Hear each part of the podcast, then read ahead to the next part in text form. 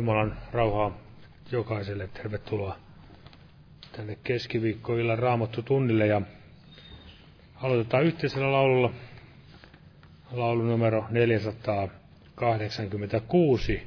486, kuule rukouksen Jeesus.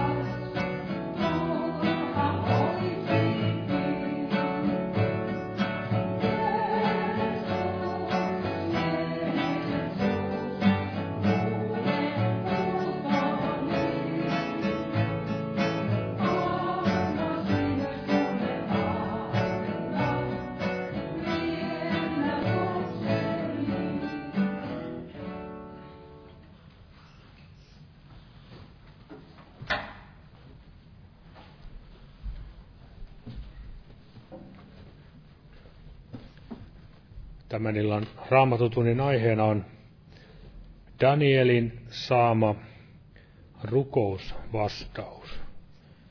Ja veli varmaan ottaa tästä itse vastauksesta enemmän asioita, mutta ajattelin, että mitkä olivat ne syyt, miksi Jumala hänelle vastasi. Niin ihan muutamia kohtia tätä raamatusta käydään, niin tämä yksi jae tuli tätä, nousi täältä kymmenennestä luvusta tätä Danielin kirjaa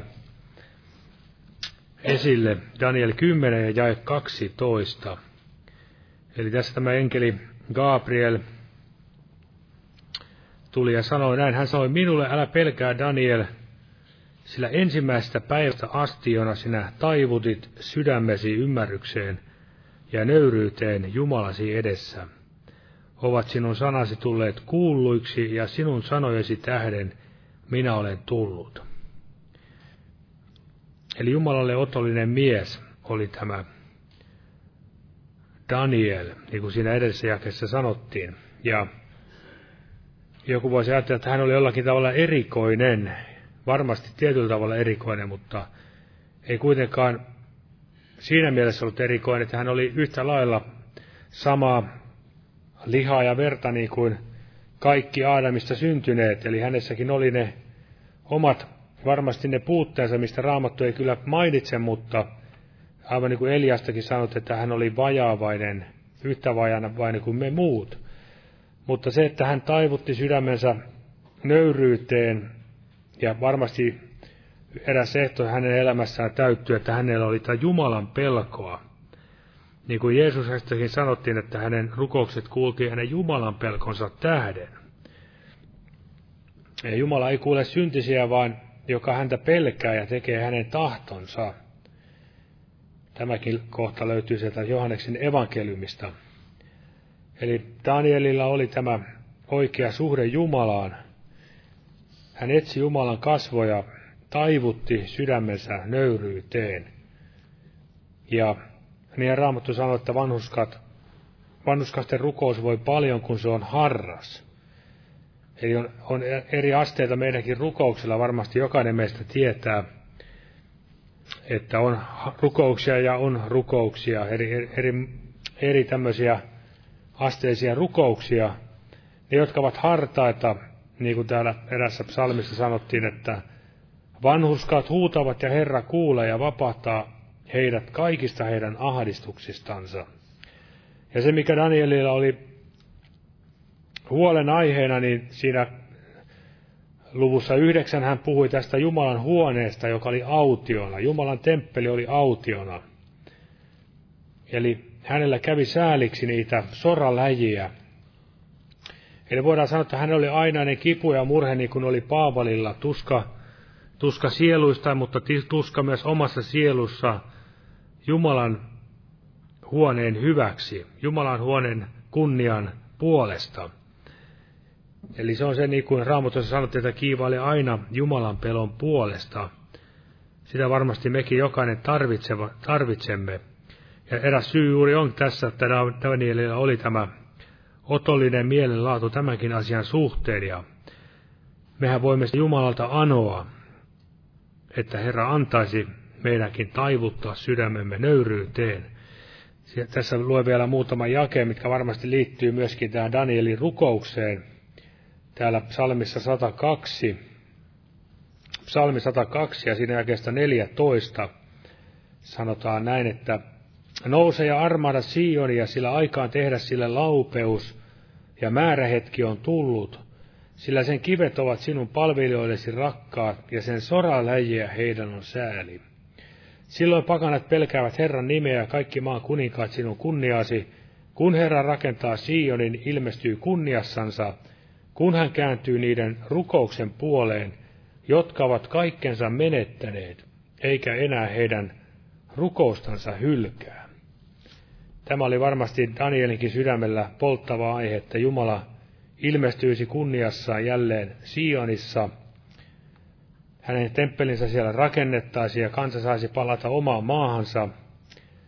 Ja Jumala ilmoitti hänelle muitakin asioita, niin kuin me tiedämme, jotka koskevat varmasti meidän, meidänkin päiviä, mutta ei nyt alkaa muistaa, että Daniel olisi rukoillut, että Herra anna ilmestyksiä ja näkyjä, vaan kyllä hänellä oli varmasti nämä ensisijalla nämä asiat, mitä täällä raamatussa kehotetaan rukoilemaan, että isän taivallinen Taivallisen isän tahto tapahtuisi, hänen valtakuntansa tulisi kunniassaan.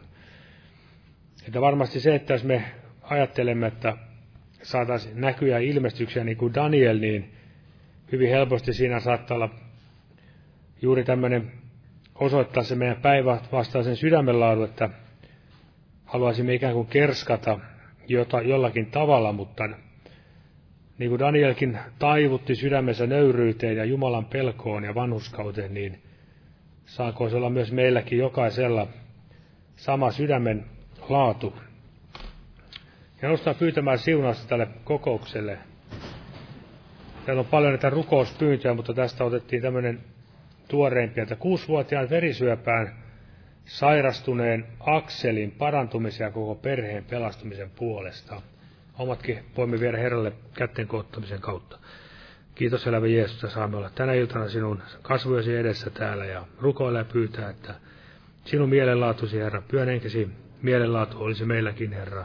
Sinun mielesi, Herra, että me saisimme Danielin tavoin taivuttaa sydämiämme, Herra. Ja näin todella, Herra, sinun huoneesi asiat ovat, olisivat meidänkin sydämellämme, Herra, sinun tahtosi tekeminen, sinun vanhuskaus, Herra Jeesus, sinun valtakuntasi etsiminen olisi meidänkin ensimmäisenä sijalla, Herra, elämässämme, niin kuin Danielikin sydämessä, Herra, ja siunaa täällä jokainen tänä iltana, ja siunaa veli, joka sanasi tulee julistamaan, voitele pyöllä hengelle avaa meidänkin korvat ja silmät kuulemaan ja sydän käsittämään näitä kirjoituksia, ja ennen kaikkea anna sitä armon rukouksen henkeä. Muista tätä kuusivuotiaista poikaa, tätä Akselia, että Herra, sinä voit kohdata häntä tässä hänen taudissaan, Herra Jeesus, koskettaa parantalla voimalla ja muista myös hänen koko perhettä ja isä, äitiä ja kaikkia näitä omaisia, Herra Jeesus. Ja että saisimme kaikki yhdessä eränä päivänä kiittää, että sinä, Herra, olet rukouksia kuuleva ja niihin tahdot, niihin tahdot myös vastata, Herra.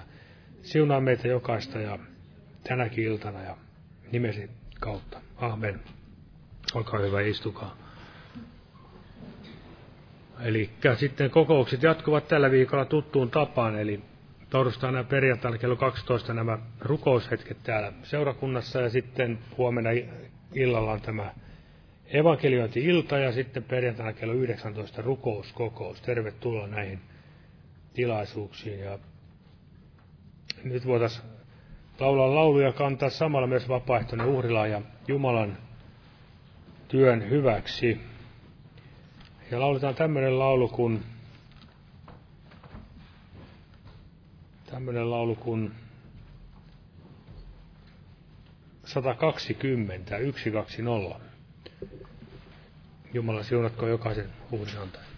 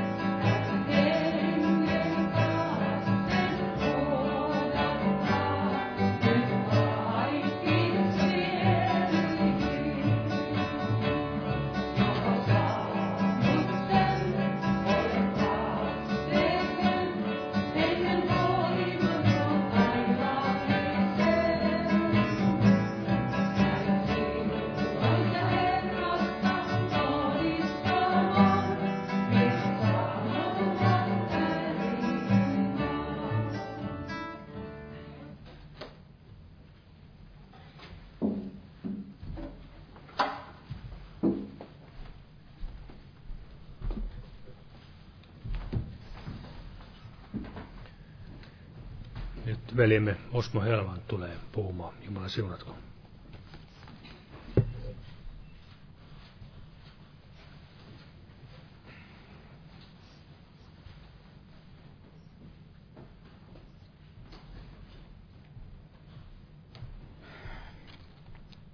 Joo, Jumalan rauha jokaiselle. Eli se aihe oli suurin piirtein jotakuinkin näin, että kuinka, kuinka Jumala näin vastaa tämän Danielin niihin rukouksiin. Ja tämä voi nyt jonkin verran kestää, mutta lupaan, että heti tämän loppulaulun jälkeen, niin sitten jokainen voi lähteä kotiinsa. Eli oli tarkoitus tässä alussa, että ottaa ihan yhdellä kertaa koko loppuosa, eli tästä yhdeksännestä luvusta tämä loppuosa siihen, mistä viimeksi me katsottiin tämä rukous, kuinka Daniel näin rukoili. Eli puhua näin vähemmän ja melkeinpä sitten ohittaa tämä, että millä tavalla Jumala sitten vastasi Danielin rukoukseen ja näin mennä sitten suoraan tähän jäljellä olevaan, eli tähän kerrottuun seitsemän kymmeneen vuosiviikkoon. Mutta, mutta koska tämä rukoushan on tällainen hyvin tärkeä asia, niin tuskinpa silloin tämä rukousvastauskaan, niin ei se voi olla se vähäpätöisin tällainen asia, mitä uskon elämässä näin tapahtuu. Ja tämän tähden sitten myöskään ohittanut tätä, vaan tänä päivänä just tahdon puhua. Ja oikeastaan vain ja ainoastaan tästä Jumalan Danielille antamasta vastauksesta. Eli kuinka ja millä tavalla Jumala sitten vastasi näin tämän Danielin rukoukseen. Eli hyvin mielenkiintoisesti, mielenkiintoisella tavalla. Eli mielenkiintoisesti siksi, että kun nyt syvennytään vähän, pitäisikö sanoa, että syvennetään ehkä syvemmälle tähän Kristusoppi, eli perehdytään joihinkin tällaisiin asioihin, mistä harvemmin tai ehkä ei koskaan oikeastaan ainakaan pahemmin.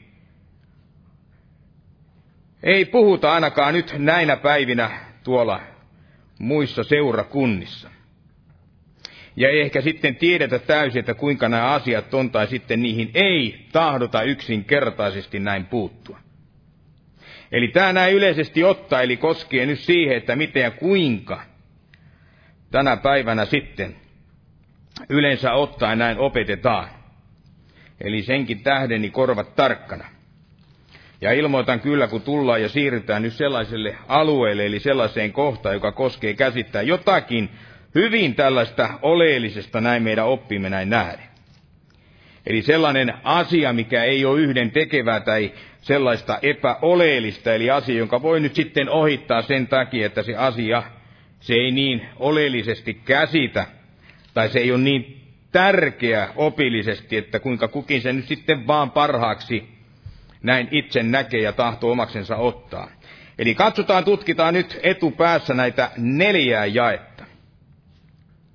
Ja nimenomaan myöskin, että kuinka ja millä tavalla nyt Jumala vastaa myöskin niihin meidän rukouksiimme. Eli rukouksia, jotka lähtevät, saavat alkunsa sieltä jostakin meidän sielumme, siellä meidän sy- sy- sydämemme jostakin syvyyksistä. Ja sieltä varmasti jostakin meidän rukouspaikastamme. Ja näin nyt lähtien liikkeelle tästä Danielin yhdeksännen luvun ja siitä sen jakeesta 20. Eli tässä näin sanotaan Jeesuksen nimessä.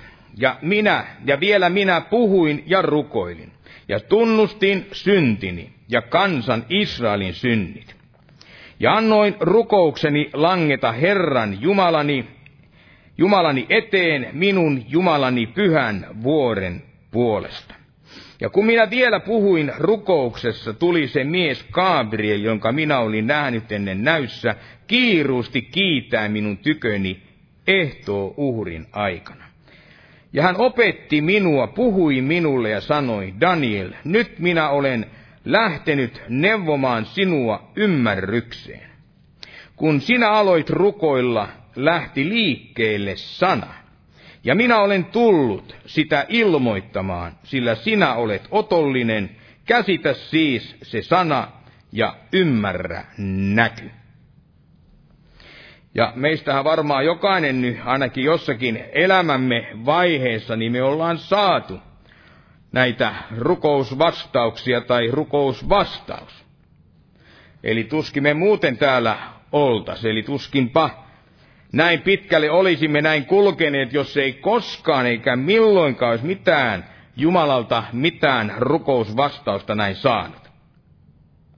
Ja tätähän raamattuahan ei tarvitse myöskään kovin kauheasti näin selailla etsiäkseen sieltä jonkinlaista rukousta. Eli mahtaneeko olla yhtään kirjaa tai kirjettä raamatussa, jossa ei minkään kaltaisesta rukouksesta näin mainita. Ja niin kuin on näitä rukouksia täällä raamatussa, niin yhtä lailla sitten on myöskin näitä vastauksia. Eli Jumalahan on aina voimallinen vastaamaan. Eli hän on suuri voimassaan ja hän on myöskin näin suuri armossansa. Ja tämä meidän täytyy aina tietää tämä, että Jumala on halukkaampi vastaamaan meidän rukouksiimme, kun me halukkaita itse asiassa näin rukoilemaan. Eli hän, joka on meidän uskovaisten, Jumalan kansaan kuuluvien isä, eli isänä hänen korvansa, niin on aina valmiina meitä kuulemaan. Eli sitä, mitä hänen lapsensa pyytävät, mitä hänen lapsensa näin anovat. Eli otan tähän ihan muutaman esimerkin rukouksesta. Ja ulkopuolelle nyt tämän Danielin kirjan. Eli tämä Daavid, niin kuin me hyvin tiedetään, hän oli usein elämässään aadingossa. Ja hän kirjoittaa monta kertaa aadingossa ollessaan, hän kirjoitti näitä psalmeja. Ja täällä tällainen psalmi, ihan melkeinpä näitä, ei ensimmäinen, mutta neljäs psalmi. Sen toinen jae sanoi näin. Vastaa minulle, kun minä huudan. Sinä minun vanhurskauteni Jumala, joka ahdingossa avarat minun tilani. Armahda minua, kuule minun rukoukseni. Eli Davidillahan oli täysi luottamus näin siihen, että kyllä Jumala vastaa rukouksiin. Ja tämä seuraavakin ei tarvitse mennä kuin seuraavaan psalmiin, eli psalmi 5. Ja siinä jäi kaksi, ja tämä sama kyseinen henkilö, tämä David. Hän näin kirjoittaa, että ota korviisi minun sanani, Herra. Huomaa huokaukseni. Kuuntele huutoni ääntä, minun kuninkaani ja Jumalani, sillä sinua minä rukoilen. Herra, varhain sinä kuulet minun ääneni, varhain minä valmistan sinulle uhrin ja odotan. Ja jos nyt pompataan vähän tästä eteenpäin, mennään tänne 17 psalmia, siinä sen jäi kuusi. Niin kukapas muu kuin jälleen tämä kyseinen Daavid. Hän sanoi, että minä huudan sinua avukseni, sillä sinä vastaat minulle. Jumala kallista korvasi minun puoleeni, kuule minun puheeni. Ja vielä jos nyt ihan yksi tämä viimeinen 34. psalmi. Ja siinä sen jae seitsemän. Tässä on kurja, joka huusi, ja Herra kuuli ja pelasti hänet kaikista hänen aadistuksistansa. Ja tuo jäi 18 vielä samainen psalmi, vanhurskaat huutavat, ja Herra kuulee ja vapahtaa heidät kaikista heidän ahdistuksistansa. Ja niin edelleen ja niin edelleen.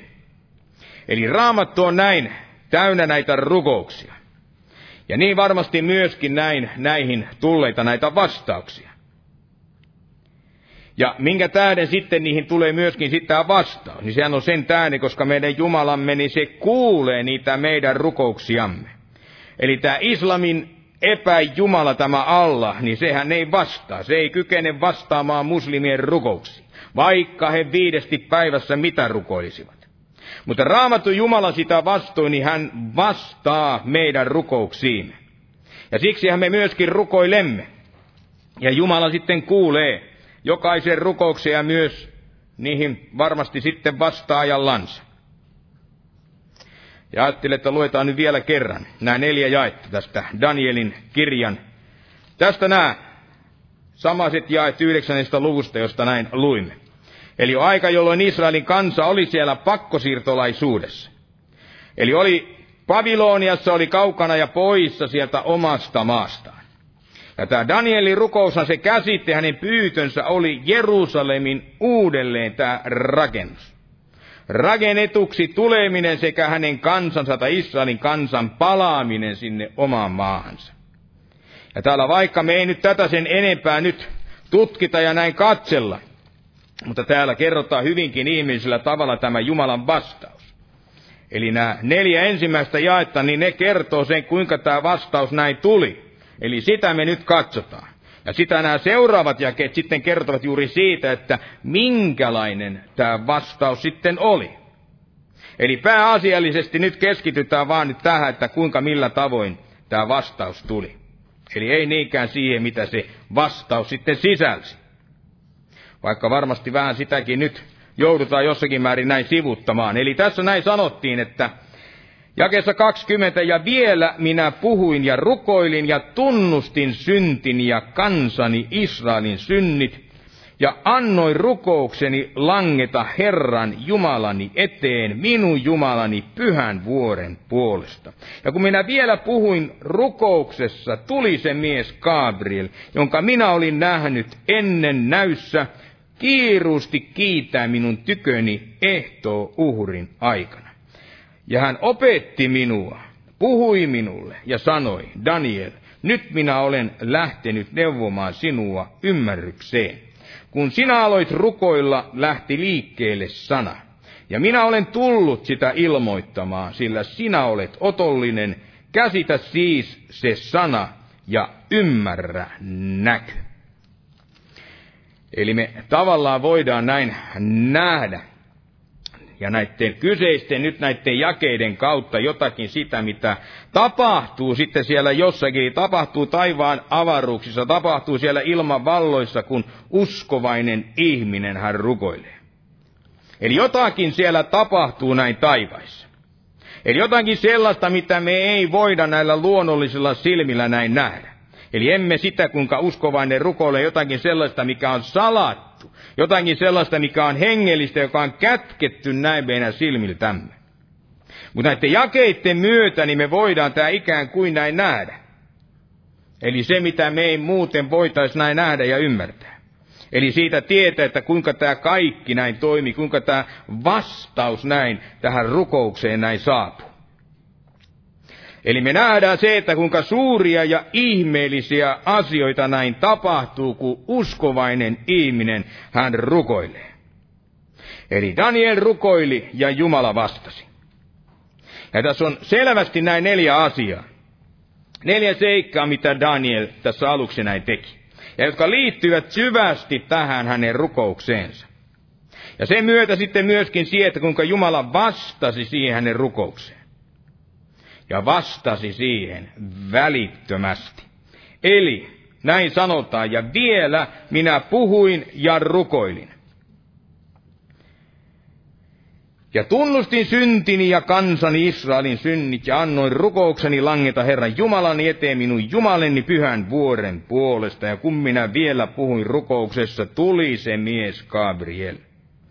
Eli neljä asiaa, jotka siellä tapahtuivat jotka varmasti näin syvästi liittyvät tähän hänen tämän Danielin, Danielin rukouksia. Nämä oli, että minä puhuin ja rukoilin. Tunnustin syntin ja kansan Israelin synnit. Ja annoin rukoukseni langeta Herran Jumalan eteen. Hän puhui, hän rukoili, hän tunnusti synnit ja näin viimein sitten antoi näiden rukouksien langeta hänen Herransa Jumalansa eteen. Eli tämä oli, tämä rukous, se oli, voidaan hyvinkin näin sanoa. Se oli ääntä ja puhetta, eli kuunuvalla äänellä hän siellä rukoili. Hän puhui Jumalansa kanssa, eli se ei se ollut mitään mutinaa eikä mitään murinaa. Ei se ollut myöskään minkään mantrojen tai joidenkin opittujen rukous, sellaisten litanioiden toistamista. Ei ollut mitään Aave Maria tai Terve Maria armoitettu Herra sinun kanssasi. Eli ei ollut mitään, mitään tämän kaltaista, ne mitä tuolla katolaisessa kirkossa he, mitään ajattelematta he osaavat on tehneet sitä niin monta kertaa, että se tulee vaan sieltä kuin vettä vaan, mutta kukaan ei edes ajattele, mitä he puhuvat. Siis rukoili edes itse. Eli Daniel tuli Jumalansa eteen puhuakseen hänen kanssaan. Eli avatakseen näin sydämensä ja tuodakseen esiin tiettäväksi nämä hänen pyyntönsä. Tunnustaakseen nämä syntinsä. Eli ei ollut kyse mistään kuolleesta tällaisesta uskonnollisesta toimituksesta. Ja näin Jumala sitten kuuli ja Jumala myöskin vastasi tähän kyseiseen rukoukseen. Ja tämä on hyvä huomata, kuinka hän vastasi. Hän vastasi välittömästi. Sillä sanotaan, että kun Daniel vielä rukoili, niin tuo vastaus tähän rukoukseen näin tuli. Eli kun minä vielä puhuin rukouksessa, tuli se mies Gabriel. Eli niin kuin aiemmin mainitsin, niin Jumala on aina valmiimpi näin vastaamaan kuin mitä me rukoilemaan. Sillä ennen kuin me alammekaan rukoilemaan, niin Jumalalla jo on vastaus siihen meidän rukoukseemme.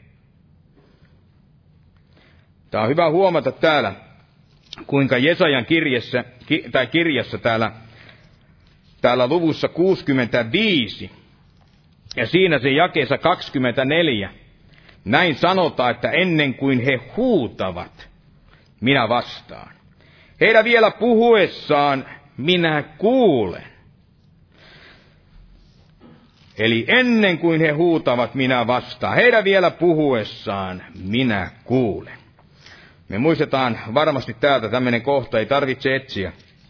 Me palataan tähän pikin miten, mutta täällä ensimmäisessä Mooseksen kirjassa luvussa 24, kesä 12, kun Abrahamin palvelija kävi etsimään siellä morsianta isäntänsä pojalle tälle Iisakille.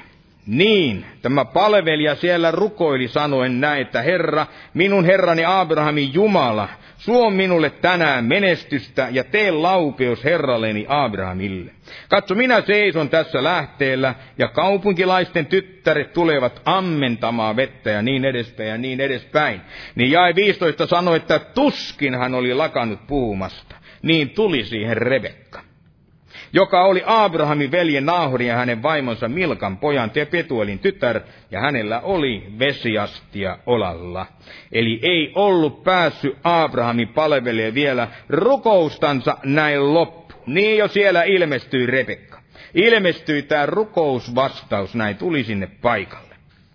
Ja mitä tämä näin tarkoittaa, niin tähän tarkoittaa juuri sitä, että ennen kuin tämä Abrahamin palveli edes alkoi rukoilemaan, niin Jumala oli jo siellä ennalta laittanut tämän Rebekan halun häneen näin lähteä ja mennä vesiastia olalla sinne kyseiseen paikkaan.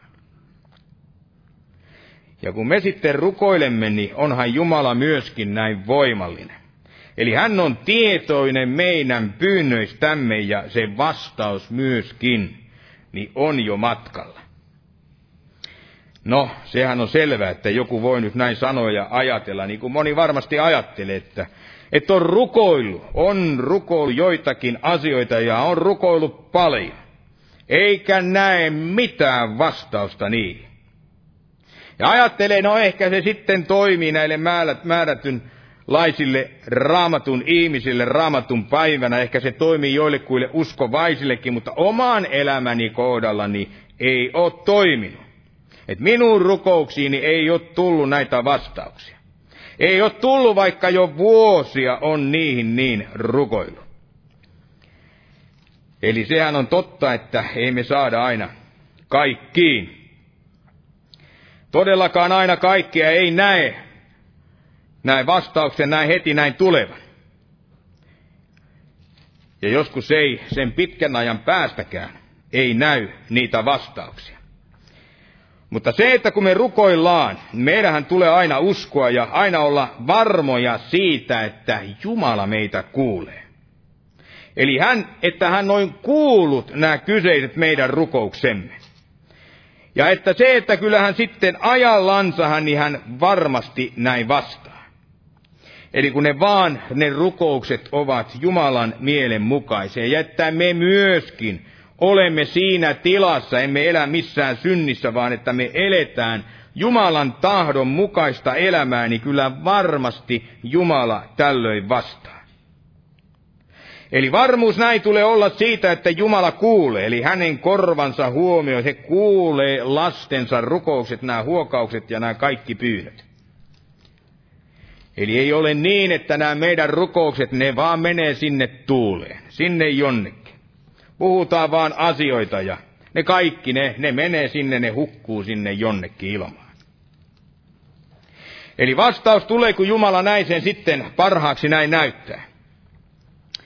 Ja tulee tällainen asia mieleen, joskus rukoilu etupäässä monta kertaa on tapahtunut tuossa puhelimessa näin, että joku ihminen jolla on, voidaan nyt sanoa, vähän enempi tai vähempi sitä tällaista mielenterveydellistä tällaista ongelmaa. Ei välttämättä sitäkään. Ja tällaisille ihmisille ei välttämättä ole ollenkaan semmoista syytä siihen, että miksi nyt rukoilla. Mutta määrätyssä mielessä he sitten tahtovat sitä, että nyt rukoiltaisiin, että tulisi vähän sellainen parempi, rauhaisampi, tyynteisempi tällainen olo. Eli ei ole kyse mistään määrätynlaisesta varsinaisesta muutoksesta, mutta että se, että siihen rukouksen jälkeen tulee sitten sellainen määrätynlainen rauha, tulee levollisuus ja tällainen tyyneys. Eli vähän niin kuin varmuuden vuoksi. Varmuuden vuoksi menee lääkäri, vaikka lääkäri toteaa, että ei ole mitään vikaa. Kirjoittaa jotain lääkkeeksi reseptiä sitten toinen ottaa ja tuntee itsensä ikään kuin paremmaksi. Mutta tosiasiassa niin ei tapahdu, ei tapahdu hyvää eikä tapahdu näin pahaa. Ja joku saattaa nähdä juuri rukouksen vähän tällaiseksi.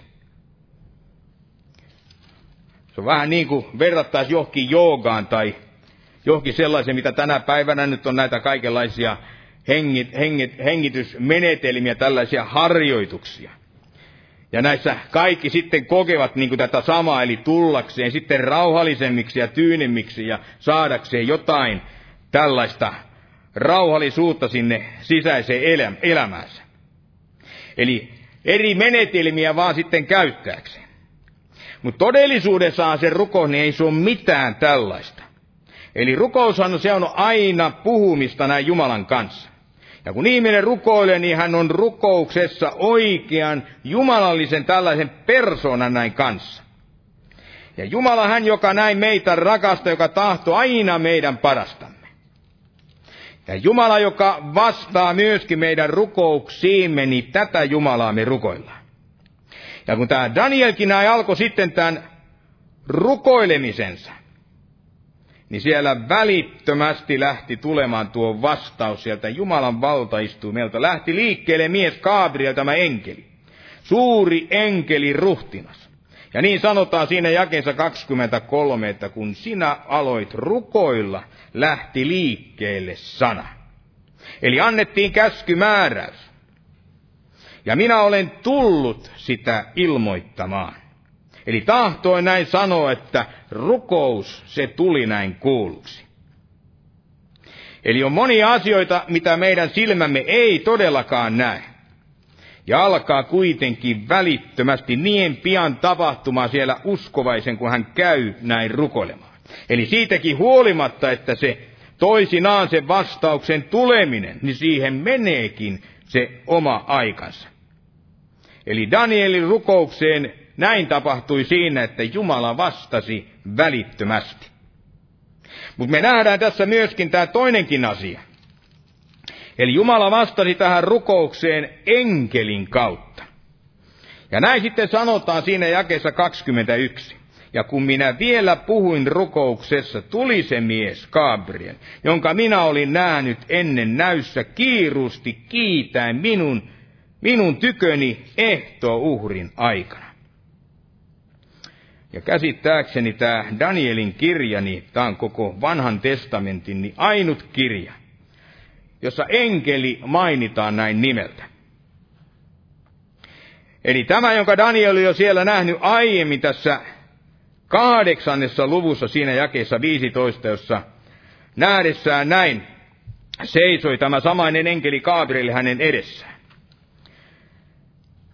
Ja sitten täällä vähän myöhemmin, tämän yhdeksännen luvun jälkeen, täällä kymmenennessä luvussa, jakeessa 13, jakeessa 21, ja tuossa viimeisessäkin luvussa, siinä ensimmäinen ja viimeinen luku, 12 luku, niin täälläkin puhutaan. Mutta puhutaan toisesta enkelistä, enkeli Miikkailista. Ja mehän tiedetään, että tämä enkeli Gabriel, samainen enkeli, joka Danielille tässä ilmestyy, niin ilmestyy myöhemmässä vaiheessa, ilmestyy siellä satojen vuosien jälkeen, näin ilmoittain Marialle, että hänestä oli tuleva, hänestä oli syntyvä tämä pelastaja, Messias, Jeesus Kristus. Ja nyt kun näin katsotaan, ajatellaan, niin keitä ovat nämä enkelit ja mitä he näin tekevät. Ja tämä nyt asia, mistä nyt puhun, niin tämä on tärkeä asia. Eli tässä jokunen aika sitten, niin varmaan moni näin muistaa, oli paljon puhetta näistä enkeleistä, niitä puhuttiin radiossa, niistä kirjoiteltiin lehdissä, kuinka jotkut pitivät yhteyttä tällaisiin kyseisiin olentoihin. Puhuivat heidän kanssaan, kuinka nämä enkelit tulivat sitten vierailemaan sinne jopa heidän kotiinsa ja oli kaikenlaista kuvausta ja opetusta näin heistä, kuinka toimia heidän tullessa ja heidän ilmestyessä. Ja nämä kyseiset tiimit, jotka näistä enkeleistä sitten puhuivat, niin he ovat kirjoittaneet tällaisia kirjoja ja artikkeleja, ja nämä ovat sitten hämmästyttäneet valtaisasti ihmisiä näillä heidän kirjoituksillansa. Mutta se, että mitä raamattu sitten nyt näistä heistä opettaa, eli kuinka suhtautua näihin enkeleihin, kuinka toimia heidän kanssaan. Eli raamattuhan ei opeta, että meidän tulisi heidän kanssaan tällaista keskustelua käydä ja käydä, eh, käydä rukoilemaan ja kaikkein vähiten heitä näin palvomaan. Täällä, tällainen kohta, mistä Paavali kirjoittaa täällä kolossalaiskirjeessä tällaisen toisessa luvussa, sen 18 jakeessa. Niin täällähän näin sanotaan, että älköön teiltä riistäkö voittopalkintoanne kukaan, joka on mieltynyt nöyryyteen ja enkelien palvelemiseen, ja pöyhkeilee näystään ja on lihallisen mielen turhaan paisuttama. En itse pahemmin raamattu kansalle käännöstä käytä, mutta aina silloin tällöin, juuri valmistaessa sitten puhetta raamattu tuntia, niin silloin on hyvä kurkata katsoa vähän, millä tavalla se näitä paikkoja, näitä raamatun kohtia sitten, miten se on sen kääntänyt.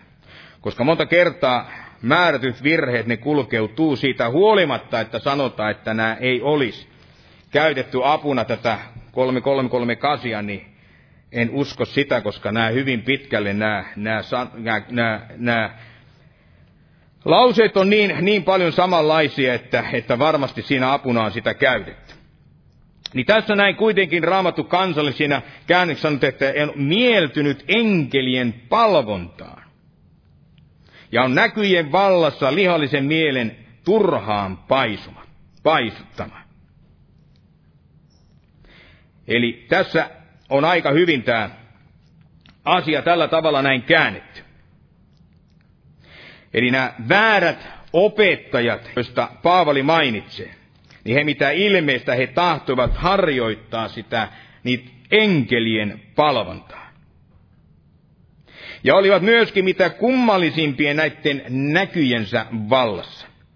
Ja tahtovat näin osoittaa sitten sen myötä, pukeutuen näin näennäisesti siihen nöyryyteen, näennäisesti. He ehkä ajattelivat, nämä väärät profeetat ja opettajat, että kun ihminen, kun se on niin heikko ja sellainen pieni, mitätön ja merkityksetön, niin me ei voida suoraan näin sen myötä sitten käydä Jumalan tykö näin rukoilaksemme näin häntä, palvoaksemme näin häntä. Mutta että me voidaan se tehdä sitten näiden enkelien näin välityksellä.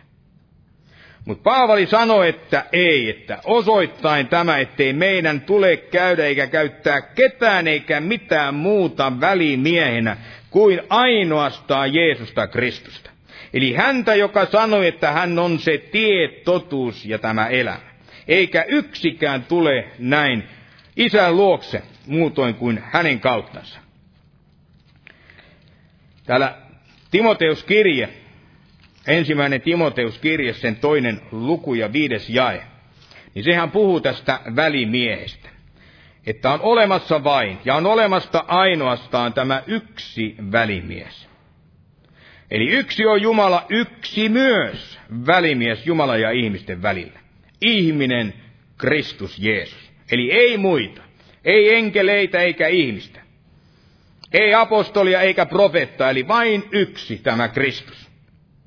Eli katolisen he rukoilee edelleenkin, he rukoilevat tätä Mariaa. He rukoilevat enkeleitä, he rukoilevat niitä monenmoisia näitä pyhimyksiä.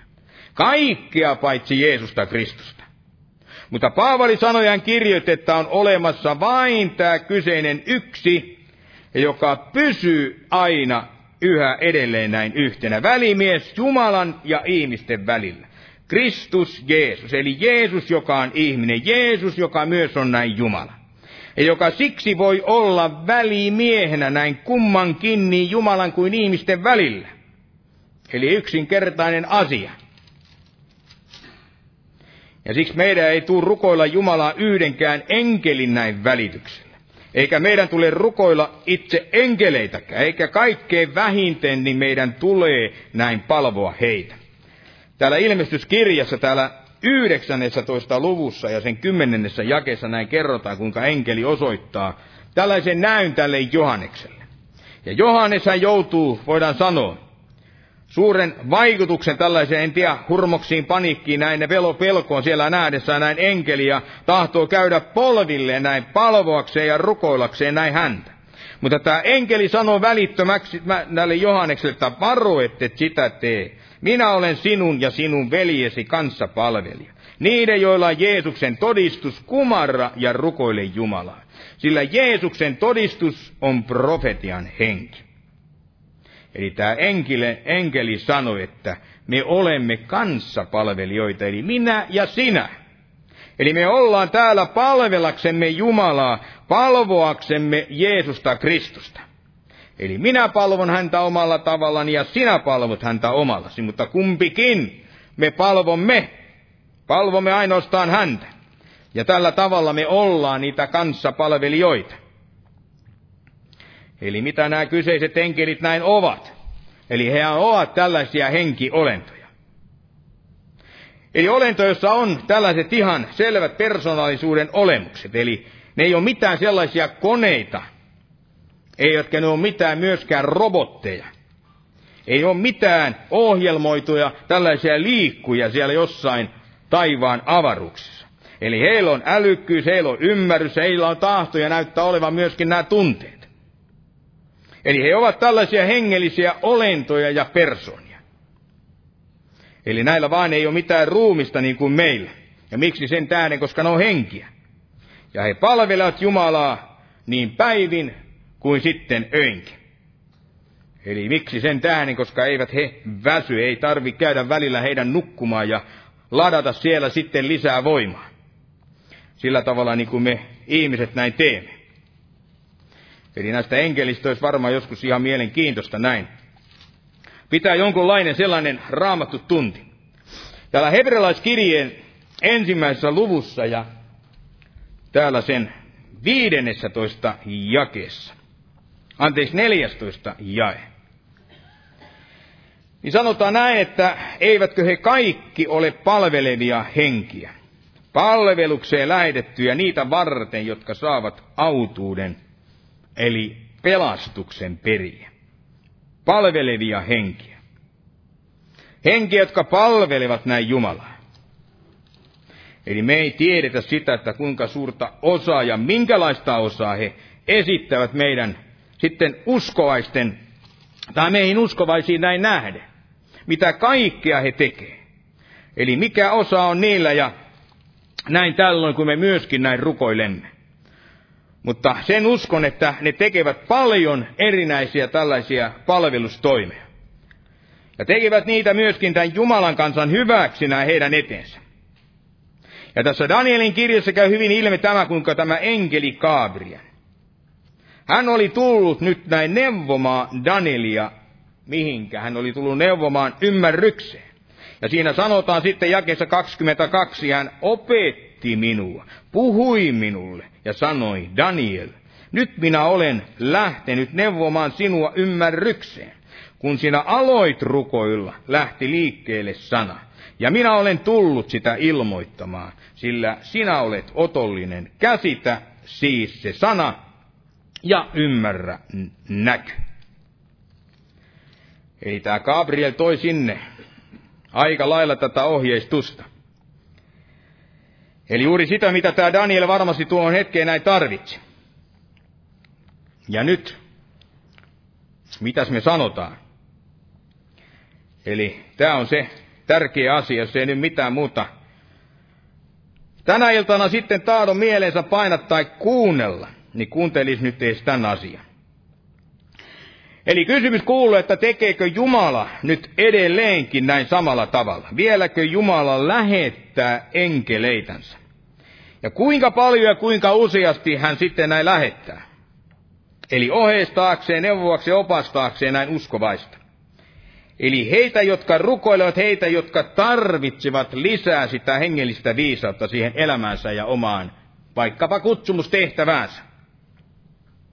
Eli onhan niitä todistuksia niistä ja heistä, jotka kertovat, kuinka enkeli tuli sieltä ikkunasta, ovesta tai seinän lävitse.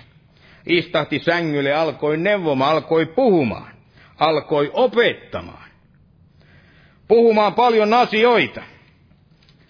Varmaan muistamme, Kenneth Hagen oli yksi näistä varmaan niitä ensimmäisiä, joka alkoi tämmöisistä asioista sitten puhumaan. Niissä omissa kertomissaan tapauksissaan, niitä on paljon muitakin, en tiedä. En muista sitä, miten oli tämän William Marlon Branhamin kanssa, oliko siinäkin enkeleillä joku osuus.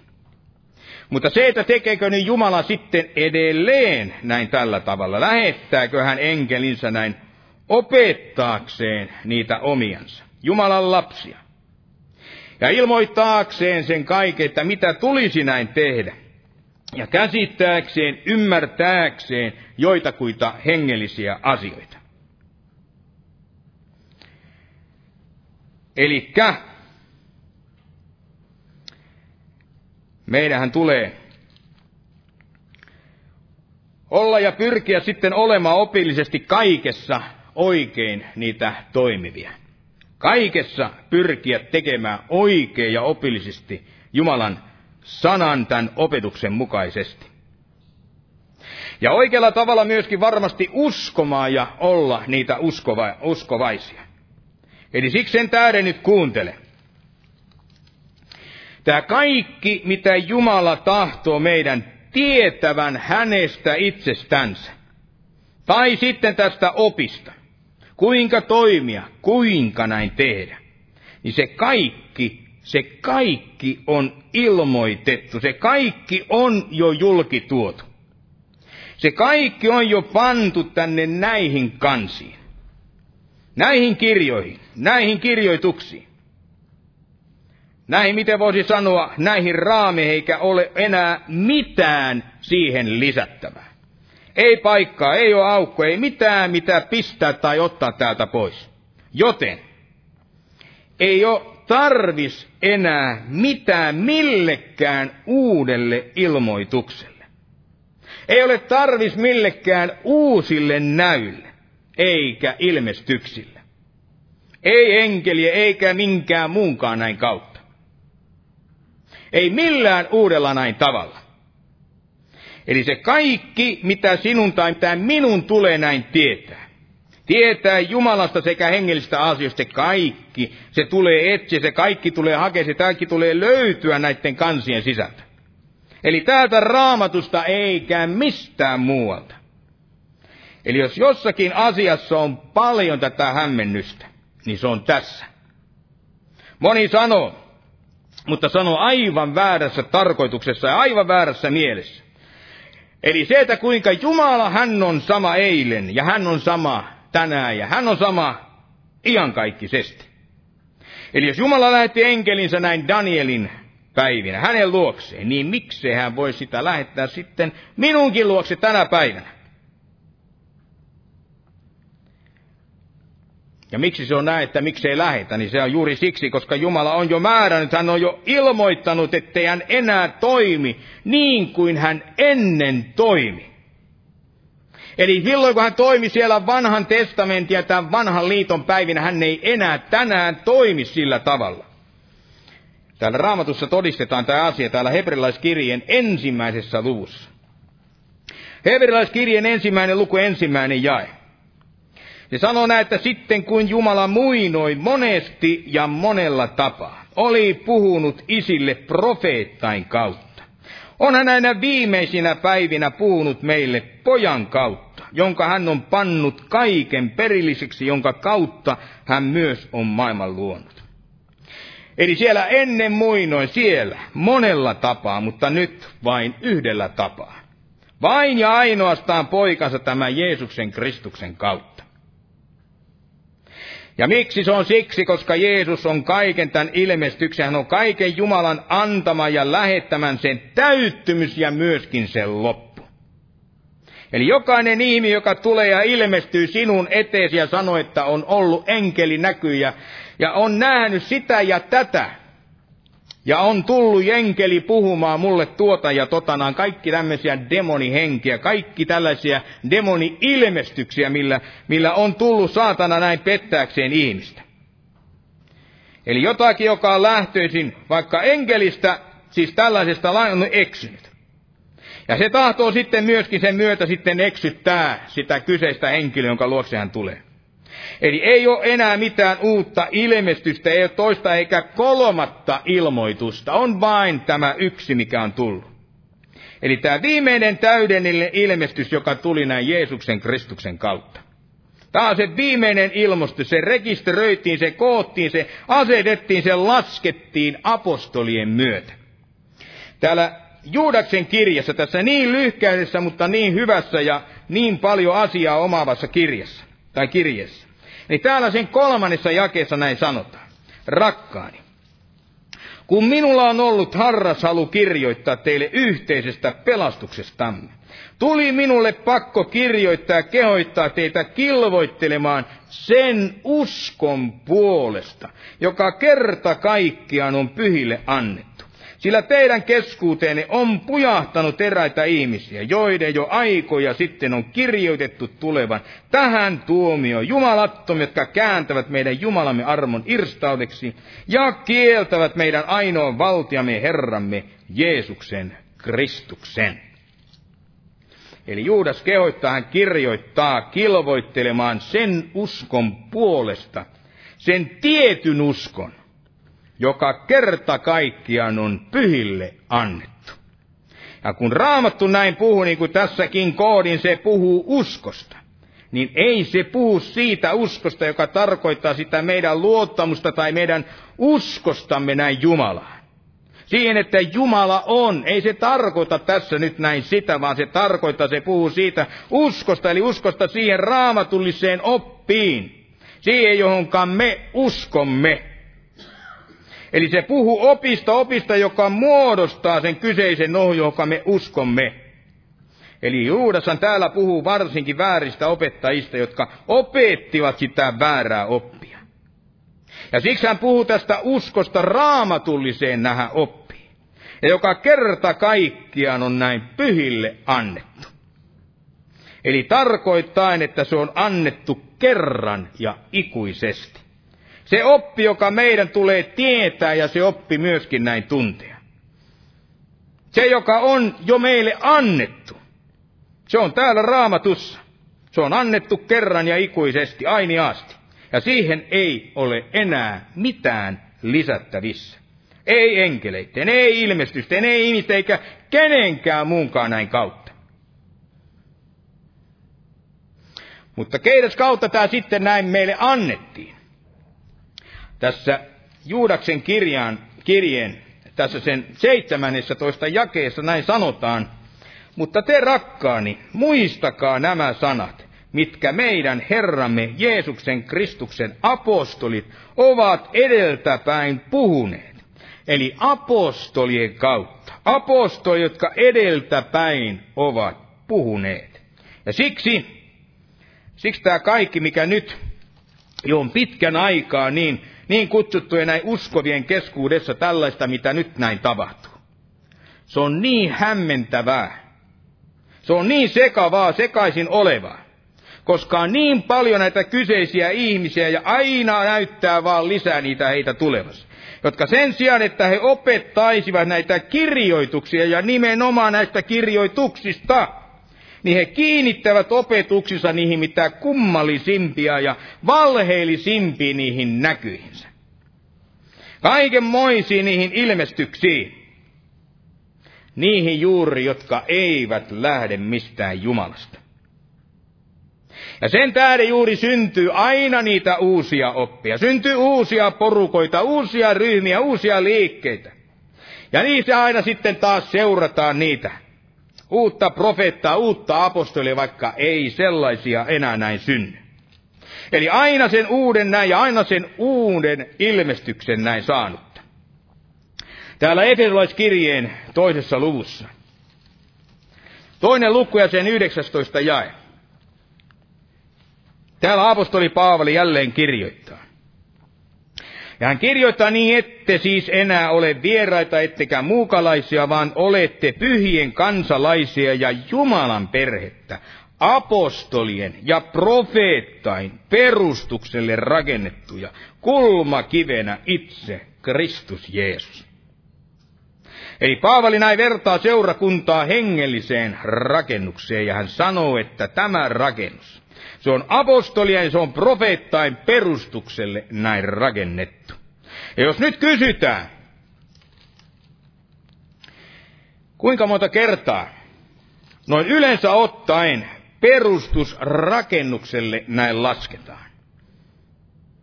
Tai kuinka monta kertaa se näin rakennetaan? Kuinka monta kertaa uskotte, että tämän rakennuksen perusta tässä, missä me nyt ollaan, niin kuinka monta kertaa tämä perustaa tähän laskettu? Kuinka monta kertaa se on rakennettu? Mä uskon, että se on vaan se yhden ja ainoan kerran. Ja tämä on ihan sama tässä. Yhden kerran. Se perusta lasketaan ja sitten on näin rakennettu. Eli Paavali sanoi, että tämä mikä rakennettu näin on, tämä perustus, niin se on pysyvä. Eli se on jo rakennettu ja se on jo näin laskettu. Ja sen rakensivat nämä Herramme Jeesuksen, nämä Kristuksen, nämä apostolit, Jeesuksen Kristuksen apostolit. Ja se on näin laskettu. Se on jo määrätty ja se on näin säädetty. Ja se, mitä meidän tulee nyt sen tehdä, niin sehän on rakentaa sitten tämän perustan näin päälle. Eli sen päälle, joka on jo ilmoitettu. Sen sijaan, että me etsisimme niitä uusia ja taas uusia näitä ilmoituksia. Rakentaisimme niille ihmisten ja niiden demonien valehenkien laskemille perustuksille. Ja voitte tietää, kun niille päälle rakentaa, niin eräänä päivänä se kaikki. Se menee kuin sonta läjä kasa. Mutta tämä perusta, tämä on laskettu apostolien ja profeettain kautta. Se ei tarkoita sitä, etteikö nämä enkelit yhä edelleen näin toimittaisi sitä palvelustehtäväänsä. Etteikö yhä edelleen olisi olemassa ja näin toimittaisi sitä omaa tarpeellista tehtävää. Kyllä ne edelleenkin näin on. Täällä hebrealaiskirjeessä muistaakseni me luettiinkin jo tämä, mutta luen tähän vielä. Tämä ensimmäinen luku. Hebrealaiskirjeestä se 14 jae. Ja sanoo enkeleistä näin, että eivät he kaikki ole, eivätkö he kaikki ole palvelevia henkiä, palvelukseen lähetettyjä niitä varten, jotka saavat autuuden periä. Eli paremmin pitäisi olla, niin kuin useimmissa käännössä on se, jotka saavat pelastuksen periä. Eli nämä enkelit, he ovat palvelevia henkiä. Ovat lähetetty palvelakseen niitä meitä, jotka kuulumme Herralle hänen kansansa. Eli meillä uskovaisilla on yhteys toista tällaista etioikeutta näin jumalattomia maailman ihmisiin näin nähdä. Ja niihin kuuluvat myöskin nämä enkelit. Enkeleitä, joita me emme voi näin nähdä. Me emme tiedä, kuinka monta kertaa me olemmekaan sitten enkeleiden kautta vaikka kokeneet jonkun sellaisen varjeluksen näin elämässämme. Pelastuksen. Mutta ovat, monet ovat varmoja siitä, että näin heidän elämässä on joskus käynyt, että on tullut joku, joku onnettomuus tai hätätilanne ja yksi, kaksi ihmeellistä. Ikään kuin on siirtynyt tai se tapahtumaan katken, jotain tapahtunut vaan siinä että se ei päässyt loppuun näin menemään. Ja ihminen on siitä näin ihmeellisellä tavalla, hädän hetkellä näin pelastunut. Eli tuli ikään kuin joku väliin ja esti sen tapahtumasta. Pelasti koko tilanteen. Eli me ei tiedetä, kuinka monta rukousta, mitä olemme Jumalalle näin läheteen, me tiedetä sitäkään, kuinka monta niistä on tullut näin enkelien toimesta sitten vaikkapa vastaus. Niin, en tiedä. Joku voi myöskin ajatella sitä, että tarvitseko Jumala nyt näitä enkeleitä. Saattaakseen sitten vastauksen tulemaan nyt näin meille. Eli tuodakseen sen meidän kohdallemme, niin ei varmasti tarvitse.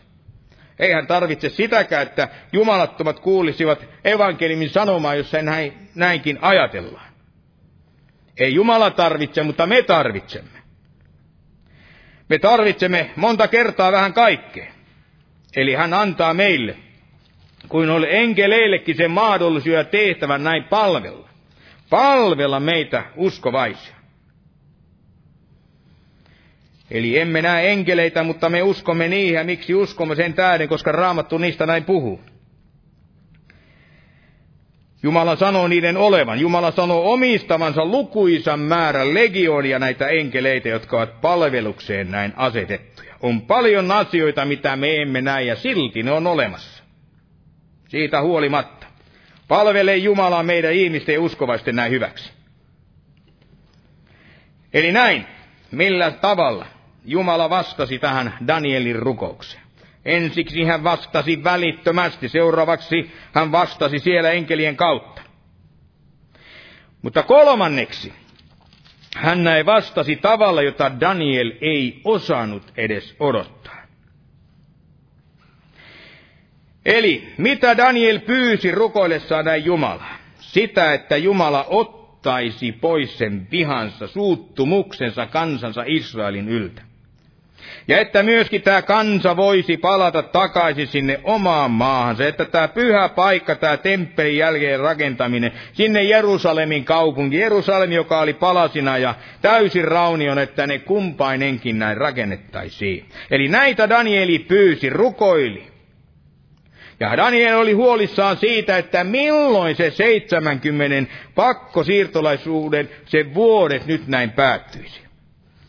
Eli mistä tämä profeetta Jeremias oli myöskin siellä näin profeetoinut. Eli jos me palataan, mennä tänne Danielin kirja 9. luvun sinne aivan ensimmäisiin jakeisiin, niin täällä ensimmäisessä jakeessa näin sanotaan, että Darievoksen Ahasveroksen pojan ensimmäisenä hallitusvuotena, hänen joka oli medialaista sukua ja oli tullut kaldealaisten valtakunnan kuninkaaksi. Hänen ensimmäisenä hallitusvuotena minä Daniel kirjoituksista huomasin vuosien luvun josta Herran sana oli tullut profeetta Jeremialle, että, Jeremia, että Jerusalem oli oleva raunioina 70 vuotta. Eli Danieli tiesi, että 70 vuotta oli pian täyttymässä. Olikohan enää parisen vuotta enää siitä jäljellä. Mutta hän ei tarkkailessaan näin kaikkea. Hän ei tiennyt sitä, että millä tavalla ja koska, miten se näin nyt päättyisi. Hän ei nähnyt olevan mitään tällaisia merkkejä siitä, että tämä profeetia tai 70 vuotta näin päättyisi. Ja he pääsivät, pääsisivät sitten näin vapauteen takaisin sinne omaan maahansa. Ja siksi tästä syystä huolestuneena hän siellä tulee, menee Jumalansa eteen ja pyytää, rukoilee näin selvitystä, vastausta tähän asiaan. Mutta Jumala, joka ei ainoastaan täällä, ei helpottanut Danielin tässä vaan tässä asiassa tätä hänen oloansa, vaan siinä, koska miten nämä nyt 70 vuotta tuli siitä päätökseensä. Niin Jumala täällä vastasi, se ulottui hänen vastauksensa paljon laajemmalle, paljon pidemmälle kuin vain tähän asiaan ja tähän aikaan. Eli vain siihen, mistä Daniel oli siellä huolissaan, mikä hän tahtoi nyt tämän kyseisen vastauksen. Eli tämä seuraava asia, mistä vielä tahdon näin puhua, kun kellohan on näin vähän vielä. No, seitsemästä kymmenestä tästä vuosiviikosta. No siitä puhutaan seuraavalla kerralla. Eli kun käydään tätä Danielin kirjaa taas katsomaan, mutta nyt liittyen nyt tähän vastaukseen vielä, liittyen siihen, että kuinka Jumala yleensä ottaen hän vastaa. Niin luetaan tämä loppuosakin tästä yhdeksännestä luvusta.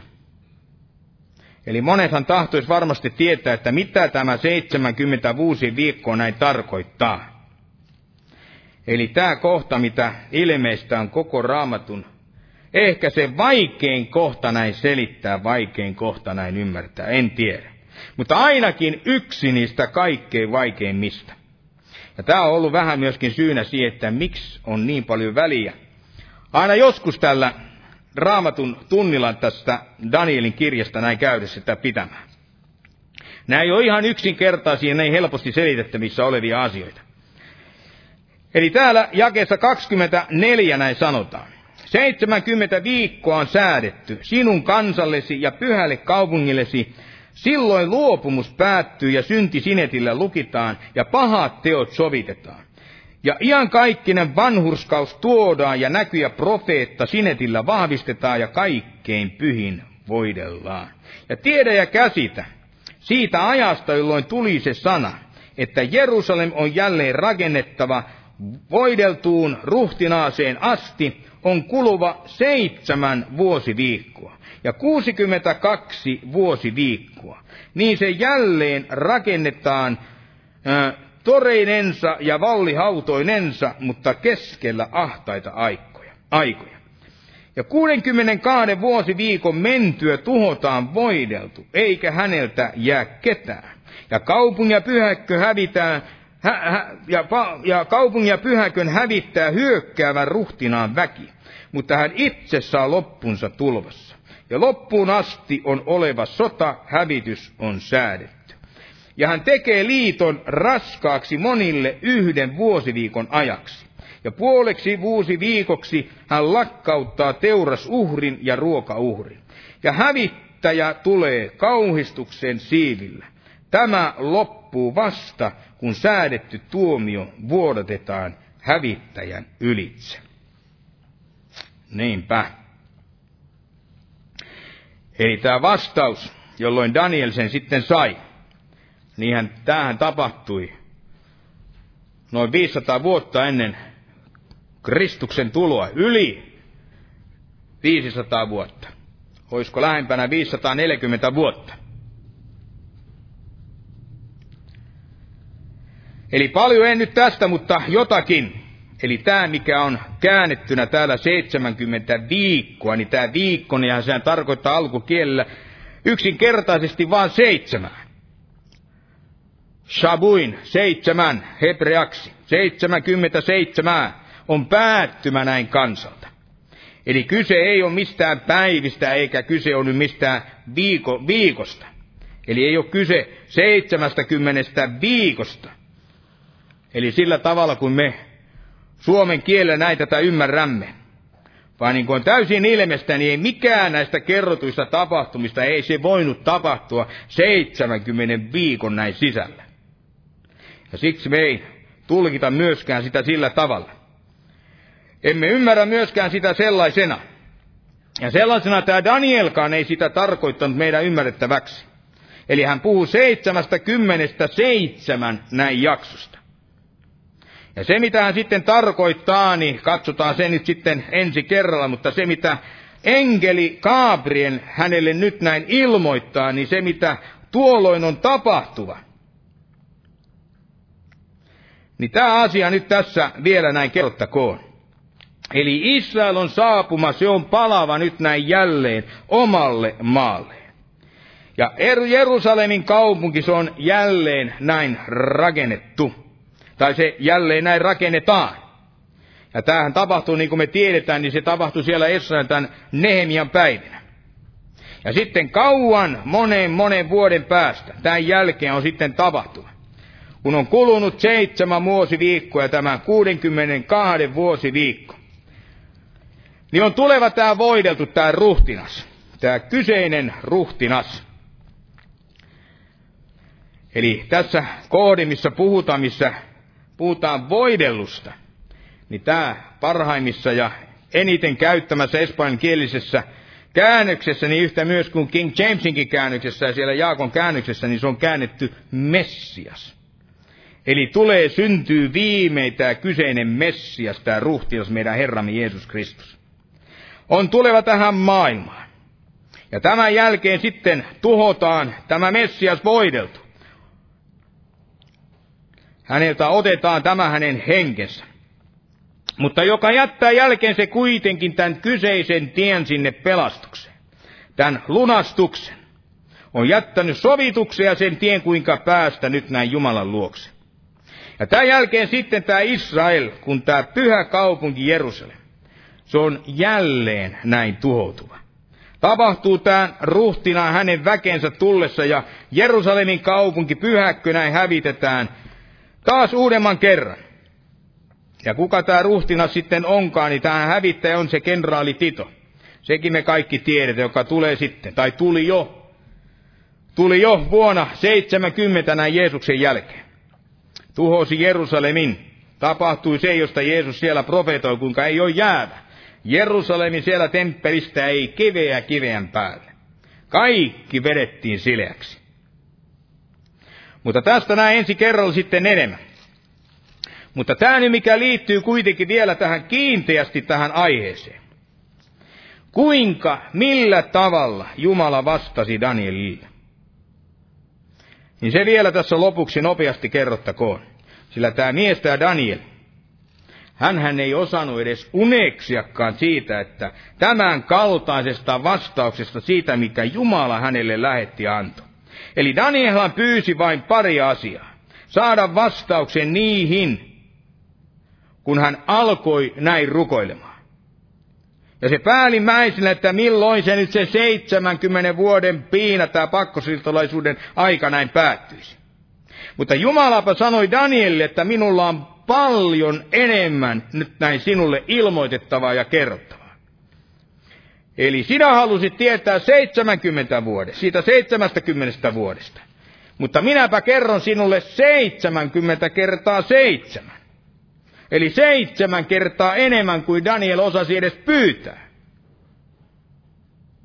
Eli sen kaiken, mitä nyt Israelille olisi sitten näin käyvä ja tapahtuva. Eli tästä hetkestä ja aina sinne 500 vuoden näin päähän. Jopa enemmän. Ja tämä on se, mitä Taaro näin kertoo. Sen, että me näin tiedetään tämä kyseinen asia. Eli mitä se kertoo meille tämä vastaus? Eli senkö vain, että Jumala vastaa? Vai senkö, että Jumala vastaa aina runsaalla mitalla? Eikö tämän, että hän vastaa todellakin rutosti ja paljon suuremmassa määrin kuin mitä me ihmiset osaamme edes häneltä pyytää? Eli se on monta kertaa näin, että Jumala antaa aina enemmän, mitä ihminen osaa näin pyytää. Eli jollakin tavalla Jumala oikein rakastaa näin siunata, antaa, kun ihminen vaan lähtee näin pyytääkseen ja saadakseen sitten Jumalalta. Eli mehän tiedetään, kuinka Salomo Daavidin perillinen. Hänen poikansa, hän siellä pyysi viisautta. Ja viisautta siksi voidakseen hallita ja johtaa sitä Israelin kansaa. Ja kuinka Jumala sitten hän vastasi tähän hänen pyyntöönsä, niin hän antoi siellä rikkautta. Hän antoi kaikkia sen, mitä tämä Salomo siellä pyysi. Ja antoi sen ohessa myöskin paljon paljon, mitä hän ei osannut pyytää. Tuli rikkautta, tuli kunnia, tuli mainetta.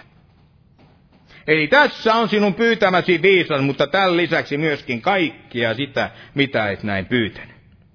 Paavali kirjoittaa täällä Efesolaiskirjeen kolmannessa luvussa. Efesolaiskirjeen kolmas luku ja tämä 20. jae. Mutta hänelle, joka voi tehdä enemmän, monin verroin enemmän, kuin kaikki, mitä me anomme tai ymmärrämme, sen voiman mukaan, joka meissä vaikuttaa. Eli siksi jo tämän jakeen jo tähden, niin meidän tulisi pyytää, meidän tulisi rukoilla ja anoa ei mitään pieniä asioita, vaan suuria asioita meidän Jumalaltamme. Sillä Jumala on hyvä, Jumala on armahtava, niin hän tahtoo myöskin antaa meille antaa enemmän kuin me edes käsitämme edes häneltä pyytää. Kun edes uskallamme häneltä pyytää. Ajatella saavamme jotain sellaista. Joku ajattelee, että no eihän nyt sellaista voi Jumalalta näin pyytää, mitään suuria, että pyytää nöyränä vaan sellaisia pikkuasioita, niin ei ole niin ylpeä. Ihan sellaisia pikkukäytännön asioita. Mutta ei Jumala varmasti ole sen tähden olemassa. Ei sen tähden siellä vastaamassa meidän rukous, me pyydetään kaikkea nöyrällä mielellä, vaan pieniä asioita, ettei vaan tuu ylpeä olo, jos saa jotain isoa. Mutta se on varmaa, kuinka paljon hän tahtoisikaan meille vastata. Kuinka paljon hän tahtoisi antaa juuri näitä kyseisiä rukousvastauksia. Ja tuoda ne meidän eteemme ennemmin kuin kunnolla olisi alkaneet näin rukoilemaan. Ja aina tulee tällainen asia, tulee aina kuitenkin muistaa, että aina hän ei kuitenkaan vastaa sillä tavalla, kuin me pyydämme. Eli hän ei vastaa niin kuin me tahtoisimme saada niihin tämän vastauksen. Eli Daniel, mitä hän tahtoi näin tietää? Niin hän tahtoi tietää, kuinka hänen kansallensa oli käyvä. Ja Jumala toi hänelle niitä hyviä, mutta sitten hän toi myöskin näitä huonojakin uutisia.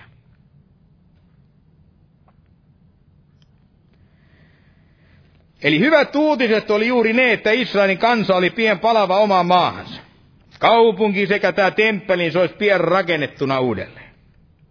Messias oli myöskin näin tuleva, mikä hyvä uutinen. Ja oli vievä päätökseen sen, sen oman työnsä tehtävänsä. Eli se, miksi hän oli tähän maailmaan näin myöskin tuleva. Nämä oli kaikki sitä hyvää uutista.